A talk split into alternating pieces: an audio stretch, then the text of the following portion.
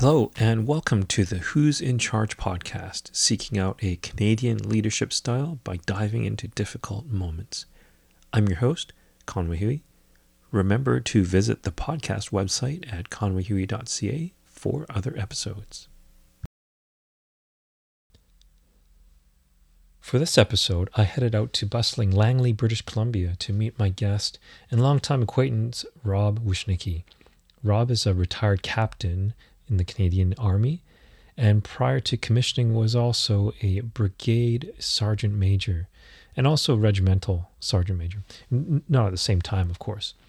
So those are the most senior non-commissioned member positions in the brigade and at a unit. So the, in that brigade, it was basically the entire province of British Columbia.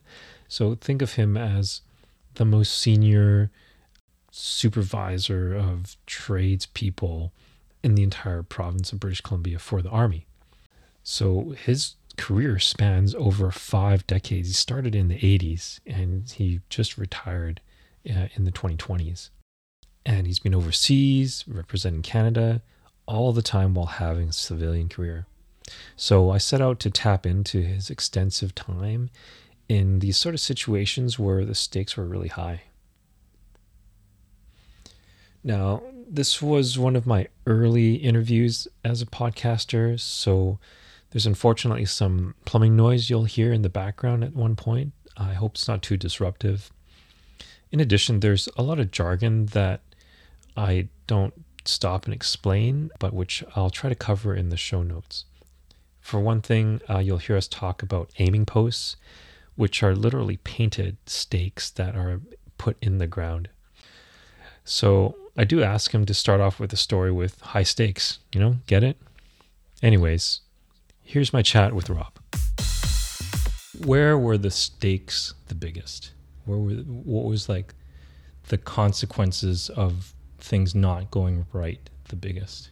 Well, one was a lesson learned for me as an NCO that I, as a det commander. Yeah, why don't we start there? All right. So in uh, 1994, uh, I was deployed to 3 PPCLI in Dundurn uh, on uh, to go on um, Op Harmony to Yugoslavia for peacekeeping. Uh, I competed with a bunch of uh, sergeants in LFWA, which is now known as 3 Division. And I there was one position for a sergeant and one RCHA. And after two months of getting put through all the paces through 3 PPCLI, I got selected out of 12 sergeants to go to one RCHA. Uh, it was a big curve for me because I was only I was the only Class C uh, reserve sergeant in all of one RCHA for that year. Uh, we had to do our uh, lead up training, and as a number one, I was with a bunch of uh, people from one RCHA uh, who had a lot more experience in the field than I did as a number one. and although I was very good at what I did, and I was a young, eager sergeant, uh, I found that there were things that they did that were obviously they had uh, learned a lot more by having a lot more field expertise than I did. Specifically, as a number one, when you're sending out in the middle of an exercise and you're trying to improvise and make things work, and you think you're a pretty good number one, one of the things that I was challenged by. And I, I really applauded one RCHA and the and the uh, ACIGs because they pretty much wanted to see what I was capable of, mm-hmm. uh, but they also wanted to, with uh, keeping in mind they wanted to see what I was capable of, while also observing to see what skills a reservist brought to the table. Uh, when I was doing a recording of center of arc for my gun in the middle of the night, I had the initiative to throw out my uh, collimator left front, which normally that's what we do in the artillery. Yeah. But I threw out my aiming posts in the um, right rear, and normally you go left rear didn't think anything about it. At nighttime, it was a perfect plan. It's like a distant GAP. Threw it out in the middle of the night. Everything was great. Yeah. And then in the morning, when we went to record Center of Arc, the BSM came up and came up onto my position. And he said, Sarge, I'm very curious why you put your posts out in right rear. I said, Well, sir, I says, uh, it was quick. It was the prominent area. It seemed to work for me. And he says, What did you learn? I says, uh, So I turned and looked to my right rear Little did I know, but in the middle of the night, they moved the entire echelon and divided my GAPs. Okay. So I lost out on that site. So I learned a valuable lesson that day, and I learned as much as as a leader that I'm very good at what I do, and as keen as I am, there's always that learning curve that you can always do better and you can always learn. And to the day that I retired, uh, even in the last couple months, you learn things. I think the learning, uh, the thing I tell soldiers even nowadays when I talk to soldiers that contact me, uh, I tell them always be willing to accept your mistakes. Always understand you're constantly learning, and it doesn't matter what rank you are. That's at the senior general flag officers. We always learn things. Right, right. Anybody that says that they know it all, they're lying to you or they're dangerous. So that that was which training area was that in? That was in CFB Shiloh in okay. the training there. Okay, but you were preparing to go to To Yugoslavia, To Yugoslavia. and uh, we were training uh, as infantry, Okay, so you had put your aiming posts out right rear. right rear, and normally you go left rear or Mm-hmm. left front. So why why did you do that? Why? because in the when I looked at uh, the ground and the terrain based on the other guns, um, the, it just seemed to make perfect sense because it was wide open, and I think there was something that was uh, obstructing me on the left rear, which is why I went right rear. okay, But in hindsight, there's nothing saying that I couldn't have used uh, uh, the same quadrant if I wanted to. yeah, Uh, but I didn't, and I went right rear in the middle of the night. And in the morning, you could totally see uh, when uh, the trucks light came on. Trucks in. were everywhere, and Yep. I'm like, I'll never do that again. and yeah, And the BSM came up, and he didn't jack me up. He basically looked at me and he says, "Sarge, did you learn something here today?" I said, "Yes, sir." I says, "I'll never do that again." He says, "Well, that's good. That's why we're here to learn." So what what what did you learn? What was the lesson? that there's a there's a reason why we do things and there's a reason why we don't do things and uh, although you think you can make it work sometimes you can't uh, and there's obviously people that have done it before you that uh, without them explaining it to you Right. i got to see the uh, actual Yeah. effects of it So you were the deck commander. You said, okay, I'm making a call. making a call i was the only one there at the right, time yeah, left rear doesn't seem to work for me. I'm just gonna go right rear Right rear. because you know it's my call. I'm doing it. yeah and this is the first time i've shared this with anybody Yeah, and you learn that there's a reason why we go left rear yeah because everybody else had gone left rear, Correct. and the echelon would know where the guns are and say, well, everybody's aiming post rear. should be left rear. and they put we could right- park right here, Yeah, except that you it. had put your aiming post. and in the right middle there. of the night i didn't see any lights or any vehicles like they Yeah. came in totally dark Yeah. so all i saw was aiming posts but Yeah. in the morning no aiming my, my far aiming post was gone I, Yeah. there was a truck right in front of it Yeah, yeah. And had there been shooting in first thing in the morning, i'd have had a problem would i'd have have been out of action and had to re-record you, you well, you, i could have used you have gap 1 yeah, but still if that one went down i'd have been yeah. You you didn't have a backup. correct i didn't have Yeah. my gap2 Yeah, and you would have been down, yeah that wouldn't be good and you would no, because how many other guns were there? uh, we were well, Five? three, three, Three? we had three full batteries Three full batteries. yeah we So had the whole regiment yeah. So the whole regiment It's was out, and Yeah, we had an 18 M, guns? We had an M109. We had six uh, M109s. We had six LG1s, and Wow. I had the C1s. I had the, I had one of the six C1s. six C ones. So there's 18 guns, 18 out in the yeah. field. and I was the only reserve And- sergeant out yeah, of the whole regiment. The only reserve sergeant, At the 17 people worth of guns on, with their eyes on you, yeah, and your aiming posts were right. in the middle of a bunch of vehicles, and you couldn't see them. Here's a here's a good here's. I'd like to go to another example, and this was in Afghanistan. Yeah. So I was on ta Task Force 213, and that was the second last roto to Afghanistan. And I was a captain, and I was the deputy commander uh, advisor for the chief of staff um, of the ANA. So, uh, and my boss happened to be the former CO of 1RCHA. And as small world as it is, when I was that sergeant uh, back in 94 in 1RCHA, this colonel that I worked for in Afghanistan was my battery commander. Okay. So he remembered me, and it's it's amazing how 20 years later we married up, and I was his deputy commander. So anyway, uh, the roto we did a rip with was Five Division, which is the French uh, brigade, Yep. and they were leaving. And when we did a rip over there, we had C7s, and they were over there, and there was only a certain amount of uh, firearms available. Well, they had the new C8s with the EOTech sights and everything on it. Well, they were deploying out and coming back home. We did the handover our leadership to leadership. And as they were leaving, I was hearing uh, through my channels because I was a captain. Uh, through the uh, logistics branch, that they were packing up all their gear and that they had brought over, and they were going back. And a lot of that was some of the newer firearms. And I was thinking to myself, we have to requalify every uh, month when we're overseas, uh, and every second month we have to go live Yeah. to maintain our standards because Afghanistan's a, a high theater of op.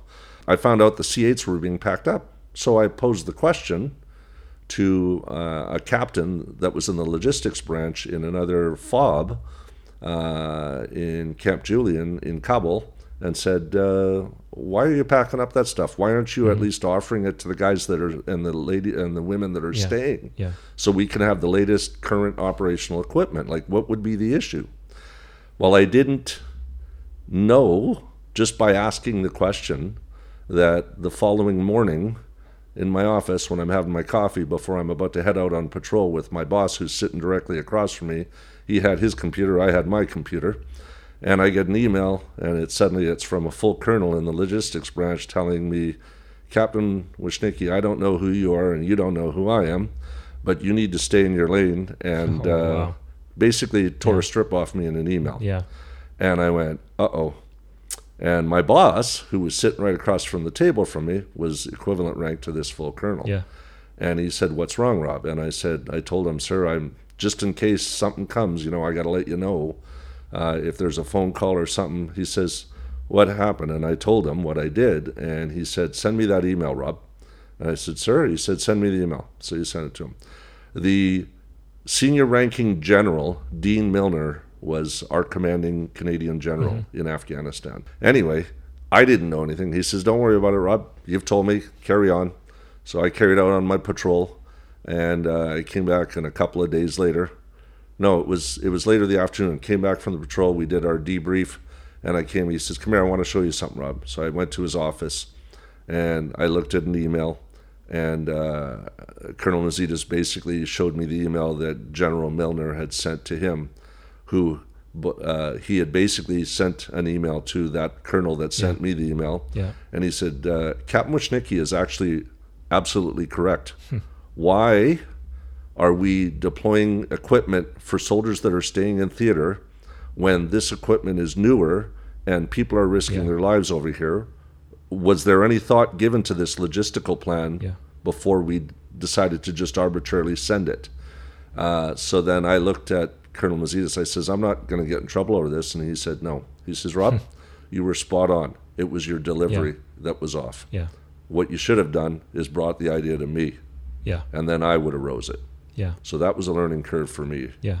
in theater. I, I mean, I mean, I, I almost think I would have done the same thing, right? Try to solve the problem at a lower level. Well, that's the way we are, and you know, you and and and everybody knew that I was a former brigade sergeant major, but I didn't exercise that.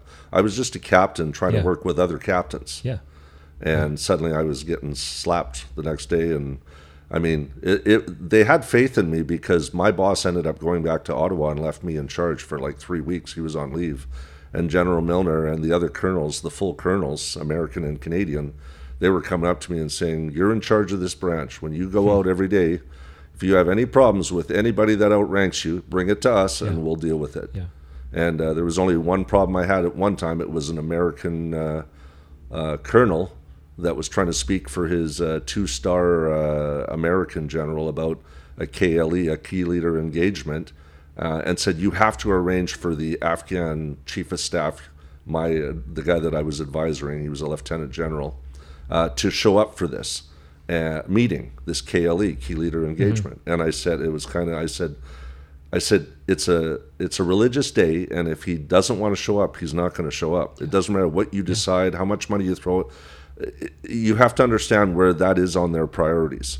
And uh, the colonel was like, "Captain, you need to understand your job." So I was just like, now I'm feeling kind of, I, I sense the rank in that, but I'm not going to go over and I'm not going to insult an Afghan general who I've now developed a rapport with over the last three of my six month deployment that my boss has left me in charge with. Um, so then, sure enough, I went to one of the Canadian colonels that was in the next office who was working in another branch. Very smart man, Stephen Boucher. He was uh, a former CEO of 5RALC. And he went out and he said, Hey, Rob, what's up? And I told him, and he said, What's the colonel's name? He said, "Don't worry about it." So he called him and tore a strip off him. He says, "Captain Wishnicki told you." Yeah. He says, "That's the way it is," and he says, "Tell your general that he'll have to wait." And uh, when I got back, when my colonel got back from Ottawa, he says, "I heard about the little hiccup." I says, "Yeah, the colonel handled it." He says, "No." He says, "I'm proud of you. You stood your guns." Yeah. He says, "If you'd have gone and insulted that Afghan general, we'd have lost our our rapport, and that could have had knock-on effects to us further on in the mission." Yeah, it, it sounds like you you exercised your judgment in that case, right? Because you knew you were on the ground, Yeah. and you had a good relationship there that they would do that for you, right? Before I got to Afghanistan, my job uh, when uh, Colonel Mackenzie at the time, the, our brigade commander sent me there, I was supposed to. My initial job was to, supposed to be um, an advisor and training for the uh, Afghan National Police, the emergency response team, because I teach firearms Yeah. and local defense or, and uh, self defense. Uh, when we did the lead up training with 2VP in Shiloh uh, in 2013, they told us it's an ever evolving situation. Everything is fluid. So a position you're training for could change by Yeah. the time you get over. It's all based on the operational commander over there and what they identify they need. So a position that you're training for could if, be phased out and a new one generated, or they could complement one and build one that's exactly what happened. So I went over, and the moment I landed in the middle of the night uh, with my chalk with the leadership, uh, I got on the ground, and in the middle of the night, this full colonel Canadian Mazidis pulled me aside and said, "Where's Cap Wishnicki?" I said, "Here, sir." He says, "Grab your gear, follow me." He threw my stuff there. He said, "See me in the morning at the DFAC 0700. I said, "What's a DFAC?" That's a dining facility, American term. I know you'll get into the American, so I Yeah. learned I had to learn all this stuff fast Yeah. uh, through a fire hose. And I get there and he says, Okay, you are the deputy advisor to dogs. I says, What's dogs? he says, It's an acronym for Director of General Staff, also known as Chief of Staff for the ANA. I Yeah. says, How big is the ANA? He says, Currently at about 193,000. Yeah. I said, and I'm the deputy advisor. he says, "Let me." I says, "Can I ask a question, Colonel?" He's like, "Yeah." I says, "Why did I get this job? This wasn't what I was training for." He says, "No." He says, "Because you were slated for the job you had, and about three weeks before you arrived, we got confirmation on the person that was taking this job, and it was a newly promoted Air Force Regular Force captain from Ottawa that doesn't know anything about a cub, a bub, uh, formation level advisors, working with generals. And then we found out your former commander, uh, Gagne, had just arrived a month before you and said, Well, you've got a former brigade sergeant major that just commissioned a captain, and he's well versed in dealing Yeah. with national Yeah. and divisional matters. So they basically switched us. And he said, So it's a natural fit for you. So I would go to Cubs, and the general would sit beside me, and I'd basically just take notes and wouldn't say anything at his Cub. But going back to how you got there, it, it sounds like your reputation basically preceded you. What I'm wondering is what was your reputation? And and how did you how did you get that? One thing I will say is uh, I was asked by a senior ranking colonel one time, a full colonel, that said, I don't understand how it is that you have such a rapport with all the chief warrant. At the time, there was 14 of them. How is it that you can maintain such? I said, sir, it's very simple. I said, our job is not to compete with one another. Our job is simply to do our job to make things work based on your plan or your intent. Our job is to basically run it as effectively as we can. And if we can't, we need to explain why and, and with possible mm. solutions and then leave it. You're the one that decides that. I said, but here's the big thing. I said, senior officers all move up. I said, I'm appointed. You're promoted. There's a difference. Yeah. When I'm done as brigade sergeant major, I can commission a captain or I can retire. That's about it. But I'm not competing with anybody. I said, all of these RSMs, we are going to be lifelong friends long after we're done. And I said, make no mistake, every RSM I know in this brigade, long after, I'm going to be friends with them. I left in 2013. I've still got RSMs that keep in touch with me. They always ask me how I'm doing, and that we get together all the time. And so, So that, it's building that network. it's building. It's it's. You're right. It's building over all those But years you, of trust. I mean, those that RSM network, you didn't just build it when you were RSM. No, no. Right? That They- was decades and decades of Yeah. knowing these people. And trusting me at every NC, at Yeah. every rank level. Yeah. Yeah. Yeah. So I think the, there's a lesson there, and it, it's you know, have good relationships with every, treat everybody fairly. It and- benefited- And it'll pay- pay off in the long run. It benefited the unit. It benefited the brigade. I remember uh, uh, RSM for 18 Air Defense, now known as 20th Independent in Lethbridge. He was the MWO, and he came over to the dinner at our regiment when I was the RSM, and he couldn't believe the rapport that I had. I had 12 of the 14 RSMs at our mess dinner. It's never been in the brigade, and I had the Yeah. brigade sergeant major, so it was massive. We had 92 at the Warnoff Sergeant's Mess dinner. It was the biggest ever. And uh, he showed up and he says, he's from Alberta. He says, I don't even know the first name of my fellow RSMs in 41 CBG. I love coming to 39. He says, all the RSMs are calling me by my first name. I wish we could extend the border into Lethbridge for BC. Yeah. He says, I can see why you guys are so connected here. Interesting. But, I, yeah. I, I like to tie stuff back to uh, to principles of leadership, Hmm. and I think the the one for that is um, is treat people fairly, Yeah, right? absolutely. And and you did that, and built this network of peers that built this reputation that then carried on into colonel ranks and general ranks and found you um, selected basically for a particular position in- Without me even saying word of it or knowing of Yeah. it, I got on the Yeah. ground and they basically said, You're it. yeah And I was just like, okay. So uh, it was good. And everybody, and, and when I was there, I got a commendation when I was in Afghanistan by the general. So I must have been doing something right.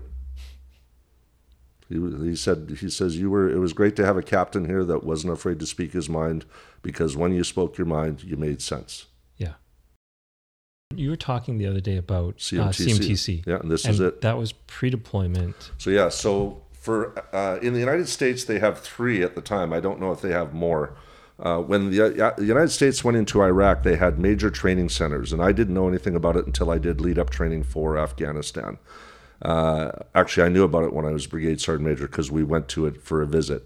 So the battle groups, when they identif- identified them in Canada to go to Afghanistan, they would send if one C- RCR was the lead or two PPCLI was the lead, that battle group would go through a training cycle and they would have to take their entire group and they would deploy to the Canadian Military Training Center in CFB Wainwright. And that facility at the time in 2007, 2008 was built at a cost of $500 million in Canada.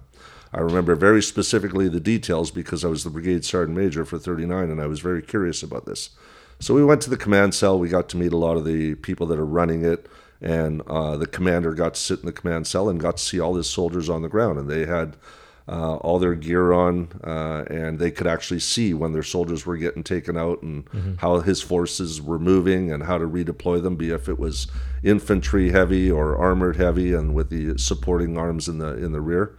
Uh, but it was very interesting. So when it was my turn to go to Afghanistan in 2013, we got to go up there and got to see uh, the training, and we did a lot of it for Shiloh as well.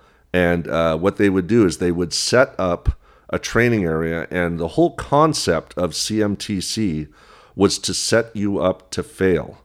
In other words, they would send your battle group into a training area, and you would go in there for a solid week, so seven days. yeah You would go in there with your entire battle group.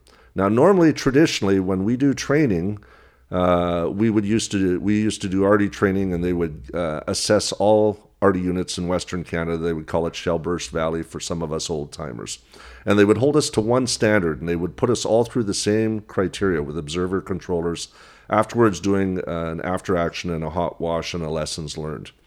Uh, the British, they like to do lessons learned, but theirs is they will actually redo it until it's done right. At the time, we would just talk about what we did wrong and say, okay, now you got it. Technically, that's not a lesson learned until you've reapplied it. And the British taught us that. Um, so CMTC was designed to put us through our paces, and it wasn't for us to necessarily win the fight. It was for us to fail but do everything we possibly could. And at the end of it, you would come out of it looking in the rearview mirror going, Boy, did I have a brutal week. Boy, I hated mm-hmm. this. This was terrible. But I did everything possible. But at the end of it, I feel like I learned so much from it. yeah So, what it does is it broadens your horizons and understanding to open your mind up to other perspectives that you can apply in a theater of operations. And one specific example that worked for me, because we were on a patrol and we came up to an uh, Afghan checkpoint.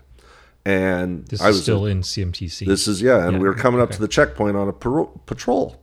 So we're all there, and we're coming up to the checkpoint, and all of a sudden, this uh, there's a couple guys there with rifles, and we're like, okay, and we dismount out of our vehicle, and we have clearance were, to go were through. those like actors or were yeah, they just yeah. okay. So and all of the the uh, actors were Afghan, former Canadian Afghan veterans. Yeah. So these were actual operations that happened, and even if you had spoken to the group that had gone through before you, Mm-hmm.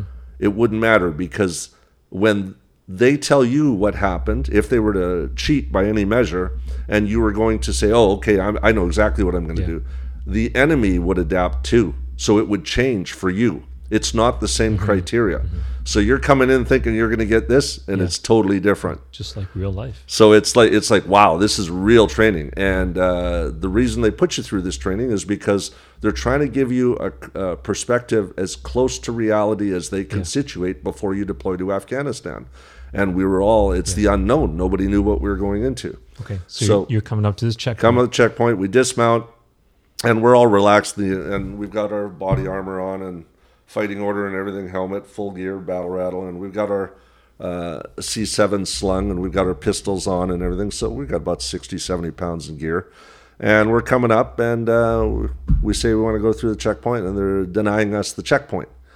And I'm like, okay, well, um, we're part of NATO. We're allowed to travel through this road. And these guys are like, no, you're not coming through. No, they look, they're like, yeah. And we show them our NATO ID. They said, yeah, we don't care. You're not coming through. And so we're like thinking, Okay. we're looking at each other. We're like, well, we've got to go through. We've got a timing we got to make. There's, Yeah. We can't turn around. Uh, and we called up higher, and they said, no, you, you got to go through. So we're between a rock and a hard place. Wow. So I'm like, okay, so we got to go through. And never been through this before. And I've been peacekeeping before, but I've never had to. Yeah. So I said to Buddy, I said, okay. So I, I went up. I said, is there any way that we can possibly like work through this? And he's like, he's like, I don't know. He's like, no. I was like, well, I says, and they're not giving any. They're not throwing me a bone or anything. So mm-hmm. I'm like, okay. Yeah. it's Well, just no, no, you're I- not getting through. Yeah. Well, I, you know, answer. I've, and I said, so I'm like, okay, well, And sir, were you were you the patrol leader? I was the patrol leader, Oh, and my 2IC was a captain, regular force captain, and Mm-hmm. Was he this was. winter or summer? this was summer, and he had his in, fighting in Wainwright. Yeah, Summer and Wainwright. and I said, I said, you got you got him, and he's like, yeah, he's just. I could see he was he had his hands on his on his rifle like we Yeah. all do, just in the relaxed position. Yeah. I says, I'm gonna, and they weren't leaning on the gate or anything, but as I went towards the gate, I could see the Afghans start to posture change oh yeah. As a in a guarded thing, and I'm like, okay, and I'm like back, and I'm looking, I'm like, like what do we got to do here? Like I said, like are we going to cause an incident? Like Mm-hmm. they're not they're they're Afghan soldiers, but they're not you know they're not like NATO soldiers. But I have to also factor in the possibility that I'm going to have Canadian soldiers injured here. Yeah. So I had to make a judgment call. So I'm like, okay. So I looked at the other two that were with me. I said, have you got have you got them covered? They're like, yeah. So they did, and we uh, we breached, and there was a gunfight. Okay, so you you went back to the vehicle? No, no, No, you were still I, dismounted. I wasn't going to back at that point because I'd already asked higher and So, said, so you're up at the checkpoint. yeah. Everybody else is back with the vehicles. No, no, No, there, all- there were, we were all up there. Oh, you're all We were all up dismounted. there. There was the driver up- was back with the vehicle. Okay. Okay. But then, but then, uh, so then what they did is they uh, they put us in after that conflict. They they Yeah. shut her down, yeah. and then uh, But wait, let's let's go back to that decision though, yeah. because you had to make the call to say we're going to shoot our way through this. Well, not shoot our way, No. but you're gonna you have you have a firearm that if they're gonna fire on me, Mm-hmm. we had clearance. It's not like peacekeeping. If they're gonna draw their firearm and, and point at me, Yeah. it would have to come from them, not us. Yeah. They would have to shoot on us, and then we would respond in in thing. Okay. So they they drew their firearm up towards me, Yeah. and that's when So you walked up to, To the, push to the checkpoint barrier. to open it. yeah, and they, drew- that's when they drew their and then everybody- and everybody shot. And then all of a sudden, uh, and they said, okay. So they pulled us back, and uh, not them specifically, but the observer controller. And then uh, it was interesting. They brought us under a canopy, and they said, okay. So what did we learn here? I said, well, I'm kind of at a loss right now because I'm kind of in a bind. My higher saying I've got a time thing. I got to go. These guys aren't throwing me anything. Um, I've got to get through this road. Um, and I'm looking, and my the other three that are with me, I got two other captains and a driver, and I'm like, "You guys got anything?" And they were like, "No." And this captain, this Air Force captain, he had a lot of time in. He was a guy that was a warrant officer that commissioned too. Yeah. Yeah. And we were all like, "Well, what are we? What are we missing here?"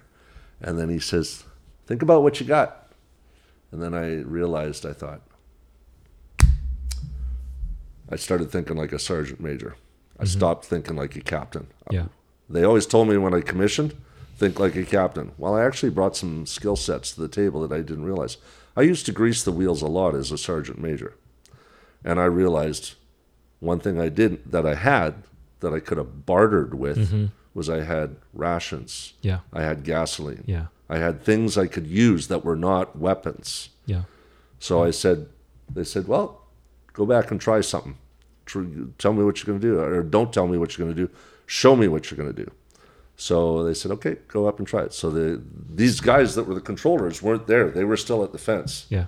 So I went up. So they reset the scenario. They reset the scenario, Okay. and I went up, same thing, and I said, yeah, and they said, yeah, you're not coming through. And uh, I, I went back to the radio, and the controller says, no, higher's still telling you you got to go through, and you got a timing to meet, Captain, so you're going to meet that timing, but you're not doing the approach you did before. I said, okay. So I said to the driver, I said, how much, how many rations we got? And he says, we got a case. I said, give me the case. So this guy had two guys and a friend, uh, third guy there at that, their hut. So I, I said, food. I said, IMPs you like? They're like, I said, if I give you the case, can we go through? And uh, they nodded, yeah. And that got me through. So what I learned from that was force doesn't always need to be utilized, but at the mhm. same time, as easy as that's said, there are logistical things that I can provide that are not weapons or ammunition Yeah. that can be construed or come back on NATO. Rations, there's no harm It's- whatsoever. Yeah, it's consumable, right? And Nobody's these guys are rations. these guys are Afghans in the middle of nowhere, and God knows what they don't have. And it was a simple thing that I missed, and I realized after it. So what I learned from that was going overseas, um, and and remember this was not made up. This actually happened in Afghanistan prior. So it took me a while to figure that out. But once I realized it, I thought I used to do this all the time when I was a sergeant BSM for the gun battery. I used to wheel and deal with the Americans down in the states.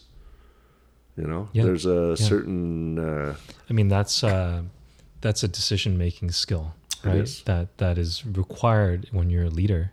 You could, I mean, the, think of what other people might have done in that situation. They could have got back in the vehicle and left, left. Yeah, or they could have just sat there and and not known what to do. and we were not the ones to draw on fire, but we we initiated it by touching that gate. Yeah, But I was being told I had to go through that gate. I like this uh, this this idea and this lesson of of the peer network because Yep. you know it's something that that I'm working with today and kind of Yep. both of my worlds. But have you ever had a a challenge kind of building a network with a particular peer? You know, somebody who I don't know, maybe you didn't get along with well, or you know, you were there, there's some difficulty in building that network with them. I can tell you of an instance where I was at our unit. What about like other sergeant majors or or sergeants that you encountered Yep. and had difficulty basically building rapport with? Yeah, I had one really bad one. Okay, And I, want was- to hear this. And I was the brigade sergeant major. Yeah, yeah, Okay, so young sergeant major. This and this RSM was really, really. He merited hide. He was mm-hmm. probably in the top two. Yeah, So he was in line to take my job. And I had no problem. And my job is to find my successor. So my job was to groom my top three RSMs and to advise them. Every time I would get tickets for the Canucks or get tickets or get a, uh, a vacancy for an airborne Yeah. course, I would tell the RSMs in the brigade, I would say, each unit gets X amount of tickets. Yeah. This RSM wouldn't even respond. I would say, um, I need uh, an answer to this. I get nil return, nil return. He's the biggest unit. He wouldn't give his soldiers anything. Wouldn't send me and Wow. uh, and and What's going and- on? Yeah, and he just he he was very much He was a very smart man. He was very good at articulating himself. He was trained in CIMIC. He was very Yeah. good at what he did.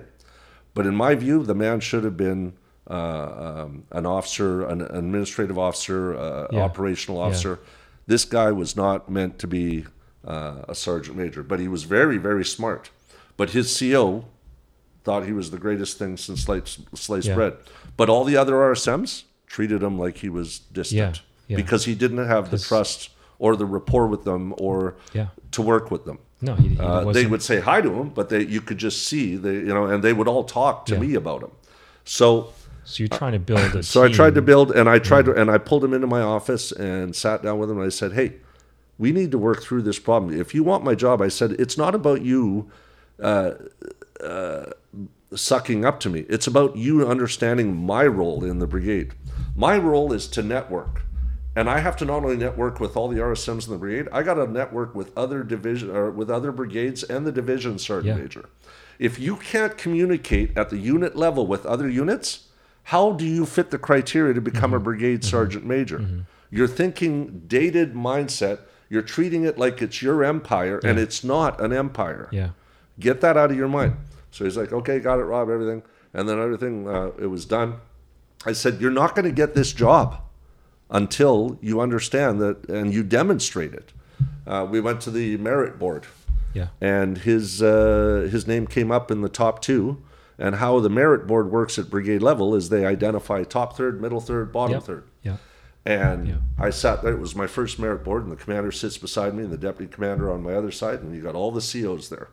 And we're going through the MWOs and how they work it is the bottom third are selected. That's easy. Push them aside. We're done. Middle third for PRs, yeah. Then we come down. We have to agree in the in the 14 units at the time. Who are the top three? So they were up there, the top three. This guy was one of them. Mm-hmm. And what happens is these three COs have Yeah. got their purse files and everything, and their Yeah. scores and Yeah. And they're haggling back and forth. My guy's first, Yeah. and normally everybody always agrees who's second, who's third, but there's two COs. One guy bows out and Mm-hmm. says, "Okay, my guy can be second or third. These two COs are at a stalemate. Yeah. They can't accept. Yeah. They, they're both. My guy should get the job. And then all of a sudden, this is when the commander looks at me and says, "Okay, Sergeant Major, now it's your turn." Break the tie. And he said, so I stood up and they said, okay. I said, this guy is really, really good at what his job, his job is. They both are really good at what they do as RSMs. They both walk on water and they know Yeah. how to run their units. I said, but there's one thing that's a key difference between the two of them. This individual doesn't communicate effectively mm. at all. They're terrible at networking. I get constant feedback from all the mm. RSMs about lack of communication. And every time I do everything I can to talk this individual, I get nothing. I get radio silence, or I get nil returns, or I get nothing. Yeah. I keep sending emails and I get absolutely nothing. I Yeah. phone call, I leave voicemail, I get nothing. So all of a sudden they're like, okay, fine. And then uh, this colonel then uh, said to me that it was his RSM. He says, oh, well, I guess we understand. He said openly to the entire, all the whole brigade. Uh, and a lot of the, I'll never forget it.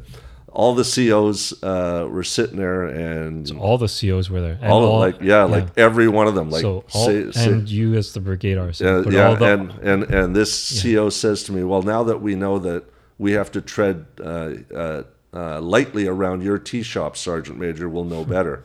And I could see every CO look at me like, because they knew me and they knew my Yeah. personality, and they were smiling like, "Oh, what's he gonna say?" And I said, "Colonel, I'm gonna make this very simple for you." I said, uh, "I said."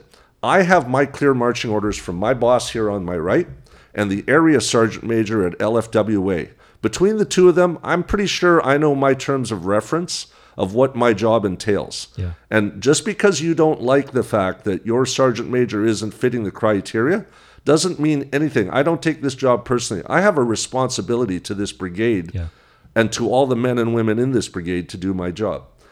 So he's like, okay, he let he let that go. So then all of a sudden, everything was done. We left, and then uh, they had the officers afterwards. But the brigade commander pulled me into his office afterwards, and he sent uh, uh, he made a phone call to him and said, "You will write a letter of apology to everybody at that merit board. You will write a personal letter of apology to the Yeah. brigade sergeant major. Yeah. And if he's not convinced that you're sincere, it's going as against a performance measurement in your Yeah, PER. yeah. He said, You insulted my brigade sergeant major in front of all the command teams in the brigade Yeah.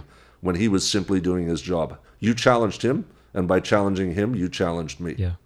Um, so, getting on with his sergeant major, this is where it came up. He started to say to the commander, Well, I don't have good communication skills with his RSM, and, and it wasn't my his RSM's fault, it was my fault. And I went, and then the commander said, Sergeant Major, can you prove that he's wrong in his statement? Because you know the way the world is now, they judge everything. Mm-hmm. I said, As a matter of fact, sir, I can. He says, Okay. I said, Give me about a half an hour. So what I did is I actually uh, when I was the RSM I did it. When I was BSM I did it. I learned it early and I, luckily I did it when I was sergeant major. I kept every single email. Mm-hmm. I kept every single file Yeah. contributing to that individual.